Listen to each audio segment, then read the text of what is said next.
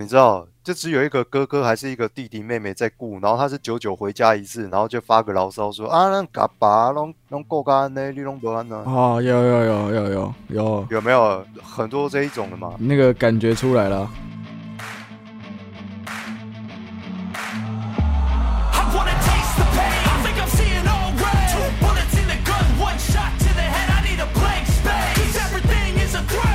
挑了三个，主要是因为我想分等级来讲。是好，我们刚才讲的这个案子，陈金火嘛，他这个案子，他算是我无意间不小心杀了人了，所以我来做分尸这件事情。接下来我们跳到下一个阶段，就是已经是预谋杀人。对我不是意外杀人，我是预谋杀人，这个就是烟头案。烟头案的时候，好像是手足嘛，对不对？他的哥哥杀妹妹，对对，我我我只微博的印象只是这样子。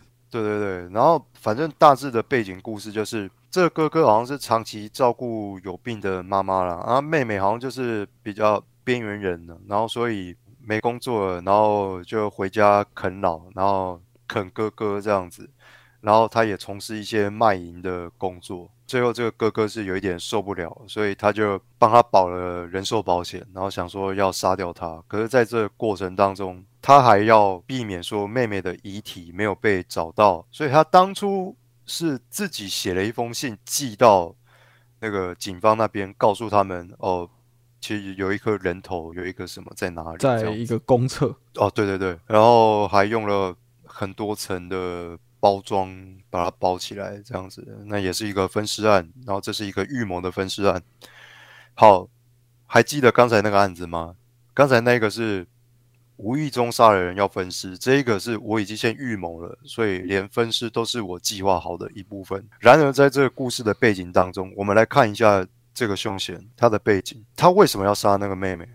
他长期过的生活是什么？他要照顾一个有病的妈妈，然后他的妹妹是那种啃老族，啃老族，然后又是有一点不是想要贬低什么，可是他为了他的工作，他是会特种行业，对，他是会带他的客户回家里面的。嗯，那这让这让他这位哥哥是有什么样的感想？这是一个很长期的过程，所以他才预谋了这整件事情。所以我们比较两边的凶手，反正你可以听得出，我想强调一个重点，就是这两个案子里面的凶手啊。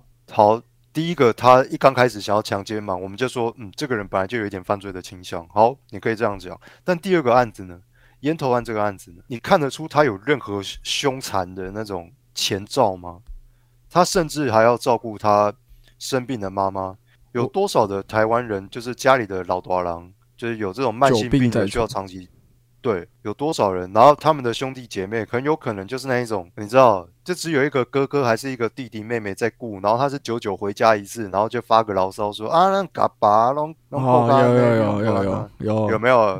感感很多这个感觉出来了，对不对？嗯所以这样的背景在台湾积怨隐忍已久，对，积怨很久了。然后这种案例、这样的现象在台湾很多吗？我可以告诉你，很多，非常，尤其是非常多。你只要两个元素啦，有老多郎久病在床，第二个就是有所谓的兄弟姐妹，不用多了，只要有两个兄弟姐妹，就是我的意思说，只要第二代只要两个，就就基本上多多少少都会有这种问题啊。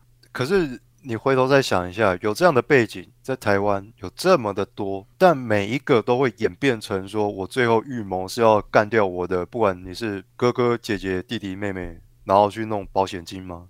每一个吗？我们的比例上有这么高吗？其实没有。没错，当然不会有那么多。对，再一次验证的是，大部分人都是普通人，只不过有些人他真的是在非常状况上，他才做出了非常的反应。嗯我希望大家听听众是有跟上我这个意思。好，我们介绍过了第一个案子，然后也介绍过了第二个案子。第二个案子那个烟头案，当然你只要打关键字烟头，我相信各位观众在这个时代，在网络上是呃，你甚至不用开电脑，你用你的手机能够上网的话，你打这些关键字一定可以。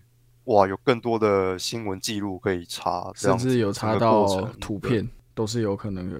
有节目专门在讲这件事情，还访问什么当时调查的刑事小队长啥小的，大概有这些东西。但再一次的，你查到的资讯基本上都是新闻记者、媒体们经过二手、三手、四手再做出来的东西，所以当你在查的时候，你还是要去辨别一下哪一些只是新闻添加的娱乐效果。我特别用这样的字眼，它的确就是一个娱乐效果。你要你要尽可能去分辨，然后你去回想说这个案件它的生成，它背后到底是一个什么样的原因。嗯，这两个案子谈到这个阶段，我中间塞一个东西，一个犯罪心理学上已经被淘汰掉的东西了。但曾经有一个时期，它是大家就警方是相信这套事情，它叫标签理论，就给人家贴标签，有没有？tag 对，tag 给人家贴标签，这个用在霸凌上面的话，就是说，哎呦，他身上怎么都有一个臭味？他是不是如果全班的人对那一个人都一直说，哎，你身上怎么都有一个臭味？就算这个人身上没有，久而久之，他也会认为说自己身上有一个臭味。好，这个就是标签理论。你把这个标签理论用在犯罪心理学上面的话，他就是说，有一个人他因为小罪去坐牢，譬如说有有可能他只是怎么讲偷东西、偷东西，或者是他是因为什么什么闯空门，没有缴税，还是破坏公务，然后只是被关了一个礼拜的、两个礼拜那一种的，他只是犯一个小罪进去，对，拘役还是怎么样进去关，然后放出来。可是这整个社会，他并不会看你的罪是什么，他只会看说，哦，你坐过牢，那你一定是坏人。所以越来越多的人都用这种眼光去看他，无论他日后他要找工作还是怎么样，哎呦，这个人有前科诶，可是他不了解你的罪是什么。嗯然后这个人久而久之，他也会觉得说，也许我真的就是一个天生的坏人，所以，所以我才会做出坏的事情，再一次犯罪，回到监狱的几率就会变得很高，而且他的下一次的犯罪，下一次的犯罪就一次比一次严重。再犯就是几率非常高。可是呢，到了差不多七零年代左右的时候，这个理论就被推翻了。被推翻是因为哦，我们前几集的时候有聊到说，美国大概在这个时期爆发了很多的那种重大连续杀人案，对不对？对，在七零年代的时候，对，七零到九零整个都有。然后从七零年代开始的时候，可是当大家在整理的时候，整理 OK，我们抓到杀人魔了，把他抓回来重新调查一下，才发现说这些人他们在做这些事情的时候，他们都是初犯。没有任何前科了。对，没有任何的酒驾，没有任何的罚单围剿，没有任何的小罪，从来没有任何的前科。然后他们的只是第一次犯罪，他们就直接杀人。然后这个杀人的习惯，从第一次之后就养成了，然后就第二宗，就第三宗，就第四宗、第五宗、第六宗，甚至最后可能有十多个受害者这样子。那这就完全不符合那个标签理论。因为标签理论是说，你有前面的那一些，你是被人家贴了标签，所以你才会不断的加大你的犯罪行为。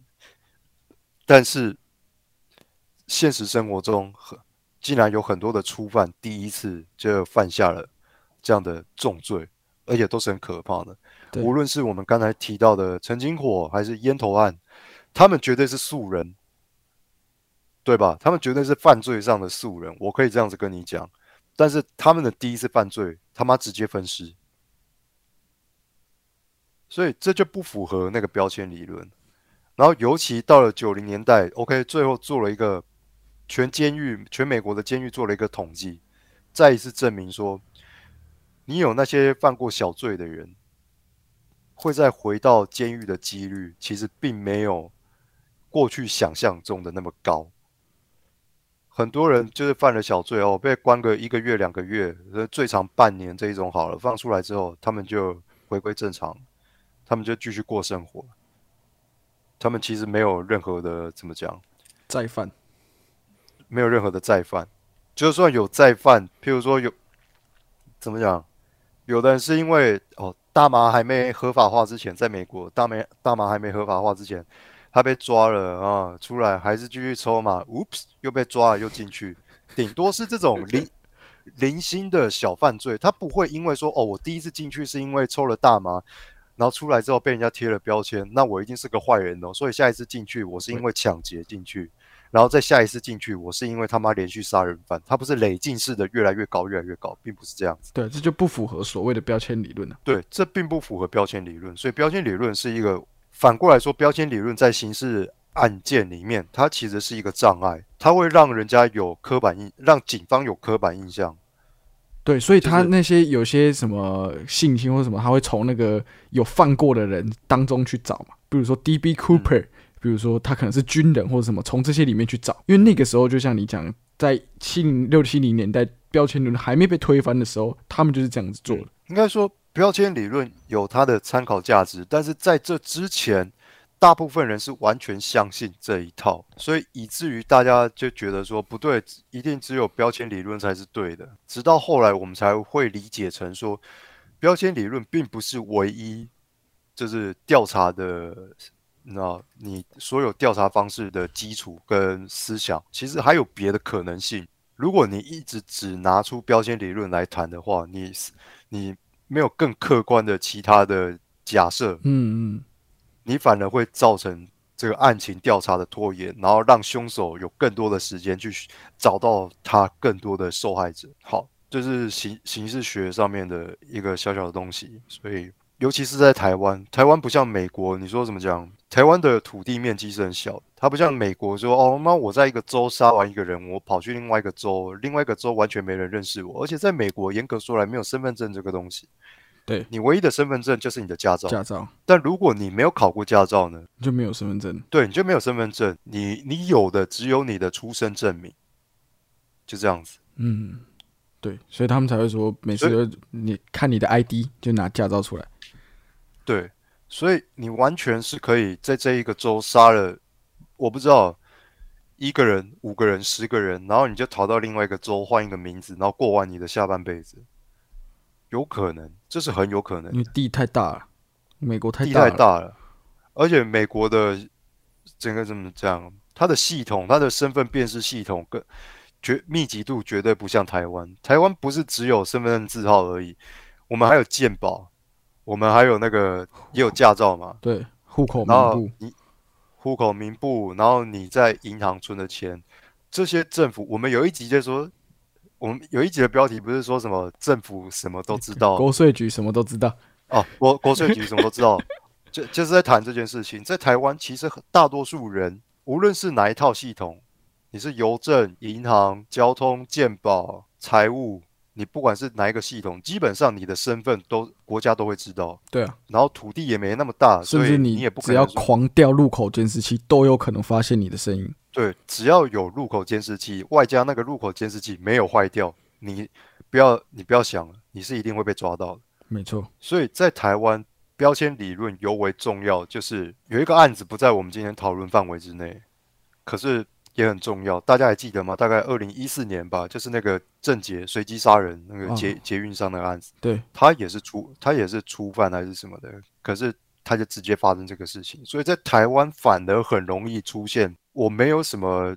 对我没有什么之前的前科，但我第一次做就是超大型的案子，对要么是分尸、连续杀人、无差别杀、无差别伤害，尤其无差别伤害，某种程度上，它基本上我认定它为恐怖攻击，它对社会造成危害嘛，而且是大规模式的危害，这样在台湾是特别容易发生这个事情。第一次就是第一次翻案，就有可能是超大型的翻案，所以大家应该要更加的小心。但如何小心？很抱歉，我今天我先提出问题，我对我我没有提出问题，我们我们没有办法，我们只能跟大家，甚至跟你的小孩说，你要小心，有曾经发生过这件事，因为像我自己，我的小孩慢慢在长大，我当然也很会，我讲难听点，我当然会很怕他遇到陈金火，遇到遇到什么华华山草原陈柏在陈柏谦这种人啊，但是我要如何教导他小心，我也没有答案。该怎么说？我今天如果有听这节目的观众，一样哈，一样。我今天就是来老实跟你讲一些事情的。第一个，我们前面花了很多篇幅。第一个，我要老实跟你讲的事情是，很多的新闻它都添加了娱乐效果，你要自行判断。第二个问题啊，第二件事情我要跟你讲，我来老实跟你说，你要如何预防这件事情，我们两个就不够格了。当然，我也不知道，对，没有人可可是按照如果对，可是有一点尝试的人，如果你有一点尝试，我不能跟你保证百分之百，但如果你有一点尝试，你就可以逢凶化吉，至少你这怎么讲？包括像女生，你他妈就不要说半夜的时候穿的很暴露出门，你不要以为说我好像就是很丑女，然后现在女性主义开放或怎么样，为什么我不可以在三更半夜的时候穿的很暴露出门？嗯，你你怎么可以质疑我这件事？好，我举一个例子来跟你讲好了。现在中东在打仗，然后你还说，嘿，我要去，我就是要去伊拉克玩，而且我他妈还不穿防弹背心，然后到那里真的中了一枪以后，你还说为什么？为什么这种事情会发生在我身上？你觉得呢？明白我的意思？明知山有虎，偏向虎山行。因为所以这黑夜晚本来就是一个比起白天当然是相对危险的一个时间跟所，尤其是在没有人的大街或是没有人的巷弄，当然是一个比较危险的场域嘛。当然还有别件事情，我们时间还够吗？你觉哦，请说，请说。我本来还要带带到那个华山草原分尸案，也许我们可以下一次再下那一个完完全全就是精神状况有问题，因为他是最后鉴定出来有问题，他对于尸体的处一些处理手法，那个我们就可以拿出来谈，因为那是相对专那是，客观，对，那是客观事实。那个下一留着我们下一次我们可以再拿出来谈。好，我现在要讲的一件事情是，几年前吧，大概有一个编剧统筹问我，他好像就要写一个什么女性主义的杀小的故事，然后他就问我说，如果我在捷运上遇到那种连续杀人狂的话，该怎么办？然后我就说逃跑，然后说如果我逃到最后一个车厢，然后他还是追上我了，怎么办？然后我就说，你身上有没有任何的包包？还是把你的衣服先脱下来缠在你的手上？因为人人遇到拿刀要砍你要怎么样？你最直觉一定是用用手去挡嘛。虽然用你的衣服裹住你的那个手，你还有可能会被划伤，但比起你的性命而言，你被砍手手上被砍到破皮几刀，总比你那被乱刀砍死好。对，或对动脉或什么的。要害。然后他如果说，但如果我那一天就是没有带包包，然后身上也没有穿多余的衣服，那该怎么办？然后我就说，那那你平时有学任何的防身术吗？他说没有。那我说抱歉，我有点搞错。我就说，那你最好怎么讲？平时就要先学防身术啊，身上要带哨子啊，然后如果有防狼喷雾器啊，那样是更好。他就说他没有。那我就说好，那你就把包包拿起来，至少可以格挡他的攻击。他说我，他就说我没有带包包，那我就说，那你可以把外套脱下来啊，缠在自己的手上、啊，先格挡，因为捷运跟捷运之间最最长的距离好像不会超过两分钟吧。你只要在那两分钟之内撑过，然后车门一打开的时候马上冲出去，你你生还的几率就可以大幅增高。对，然后然后后来他就说没有，我也没有穿外套。然后这个时候我在内心里面我就他就说，那你还有任何方法吗？然后我在内心里面我就有一个想法，就是你想要活下去。已经，你已经遇到一个非常状态，你想要活下去，可是你不想要遇到那，你不想付出任何的努力，然后你想要我来告诉你，我只是一个编剧，来告诉你，我要没有任何一种逃跑？对，这要怎么我已经被？围住了，对我要怎么活下去？有没有任何一种魔法，只要我一一施展出来，对方就不会伤害我，然后我就可以安安全的活下去。然后我在想，这些人到底脑子在想什么？怎么讲？我当然是希望说，大家日常生活中可以尽可能的啊、如果你有一点正常的尝试，尽可能就是避开那些危险。你已经有感知，我告诉你，你的直觉通常都是很准的，在求生这一块啊。嗯，你不要跟我说你在考数学的时候选 A、B、C、D 那种直觉，我告诉你，通常那个那那是不准，那是另外一回事。可是，身为生物，身为动物，在直觉上，在求生的直觉上，这通常是很准的。所以，运用你的尝试跟直觉，基本上你可以躲避很多的麻烦，或者是最大的悲剧。很多时候是可以这样子的，所以不要老是想着怎么讲，新闻媒体都会跟你建构出一大堆恐怖片的前提或怎么样。因为这种事情随时随地都有可能发生在你的身边，对，随时保持警觉。对，你可以随时保持警觉，但不要神经质。当然，总而言之，我我希望大家就是自己安全，然后同一时间，除了保障自己的安全，同一时间你也要时时克制自己，好吗？就是我知道生活上有很多的塞车，有很多该死的老板，哦，有很多的甚至家里 bullshit，有很多的 bullshit，甚至是邻居家养的狗，哦，或者是或者是像我遇到的那个每天早上七点准时清谈二十分钟叫你起床，楼下的老汉。对生活中有很多的这些剥削，我知道这些都是你生活上的压力，但仔细想一想，你活你还活着你会，不会上？对，你还活着，然后当你有那个冲动的时候，你就会理解到，你跟杀人犯其实没有两样。那差别只在于他们动手了，然后你现在还只对你现在还只是在想，你可能只是口头上抱怨，你还只是这样而已，你没有实际去做。然后我觉得现在社会是越来越可怕，就是连让人家想想、聊聊、开玩笑都不允许。你知道这种压力，反而你知道，你把所有的把一颗气球整个妈拴紧，不让它有任何一丝丝那种气泄出去，你觉得到最后这个气球越来越大，它会它会发生什么事情？嗯，明白我意思？那讲到最后，我来，我上礼拜看了一两部电影，其实跟这个标签理论，我觉得稍微沾得上边啊。好我今天推荐这个请说一零一中狗跟它的续集叫一零二真狗。哦我不晓得听众朋友听到这边，如果是跟我们一样是七八年级生，你在小时候也许你会有租过录影带，或是你在迪士尼频道上面有看过《一零一中狗》这部电影。那《一零一中狗》这部电影最大的反派就是大家都知道嘛，就是库伊拉。那库伊拉他是一个什么？他是一个服装设计师，他很喜欢皮草。所以他为了这些，他打造他心中最完美的皮草大衣，他要去绑架一大堆的大麦丁狗狗，然后把这些狗狗生扒皮做成一件皮草大衣。那第一集他的一他的阴谋当当然就没有成功嘛，因为这些狗狗后来有一百零一只被收养活了下来，那库伊拉也被抓入狱。那第二集则一零二真狗就在讲说，库伊拉出狱之后，他想要好好做人，他不要再做皮草了，他去动物之家当义工，然后甚至把它买下来，要好好的经营，让这些狗狗哦过上好的生活。可是，在这个剧情当中啊，他就想到哦，原来我就是热爱皮草啊，我要继续把这些大麦丁狗狗做成我完美的皮草大衣。所以果不其然，他后来又被抓了。好，这就是其实在整个在九零年代的这个喜剧片当中啊，可以说是风靡全球。好，在 Disney Plus 上面有，推荐大家可以去看一下。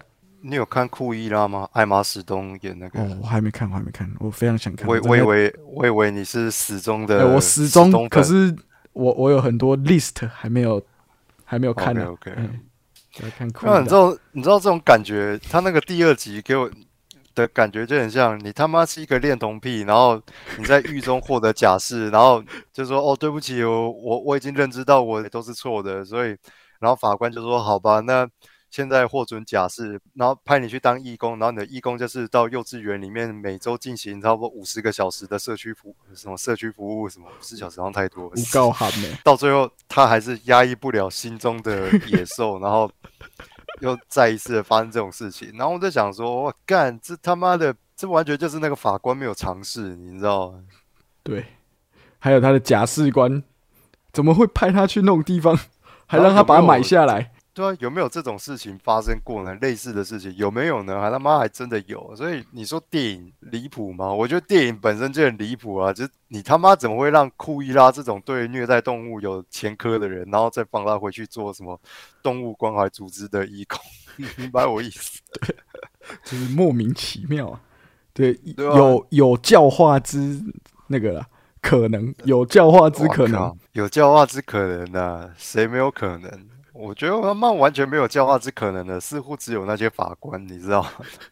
这个没办法了，人非圣贤啊。这这你不用你不用到圣贤的 level，这个这是基本常识吧？这是生对，这这是生活的常生活的常识吧？我们刚讲的这个哦，纯纯属在这个一零一中狗里面哦，哦，其他的部分我们还没有谈到，也许日后我们有机会可以再来谈谈。那你你不会想说你他妈开了一家鸡舍，然后有一只黄鼠狼进来把鸡都咬死了，然后你就想说，嘿，我有个点子，虽然它咬死了我很多只鸡，那不如我们就把它训练成它会来保护鸡好了。所以我大概就是这种概念。我就抓了好几只黄鼠狼，然后来守鸡舍，哇靠！然后最后整个鸡舍被那群黄鼠狼全部咬死。对，所以我所以我就是他就说他就说这个黄鼠狼是有教化之可能，所以要再再找几只黄鼠狼来教化。妈的，这个还不是我他妈瞎掰出来的预言世界，他妈就是现实生活中的台湾的。所以希望听这集的朋友哦，小心哦，小心你们的世界。希望你们都有意识到这件事情，大家 小心一点。呃我最我最近最常说的事情就是这呃什么 Watch out 祝福啊，祝福对祝福，保重，对对祝祝福，福啦，保保重。对对对，你上次已经跟我讲我最，近很长呃，祝福啦，祝福。哦，哦，也是好，好可好可怕那我们就祝福这个世界更善良、更美好啊！啊！今天节目就到这边，我是关妙山，今天我叫做风吹鸡蛋壳，来介绍一下你的。谢谢大家。今天我是 Po 今天我的名称叫做蚁人与萨诺斯的菊花。哦，蚁人山上了，但是褒贬不一哦，我还在观望对，哦。先跟大家讲一下这件事情，我还在观望啊，我也会找时间。赶快看库伊拉。谢谢大家，嗯，晚安，好。拜 拜拜。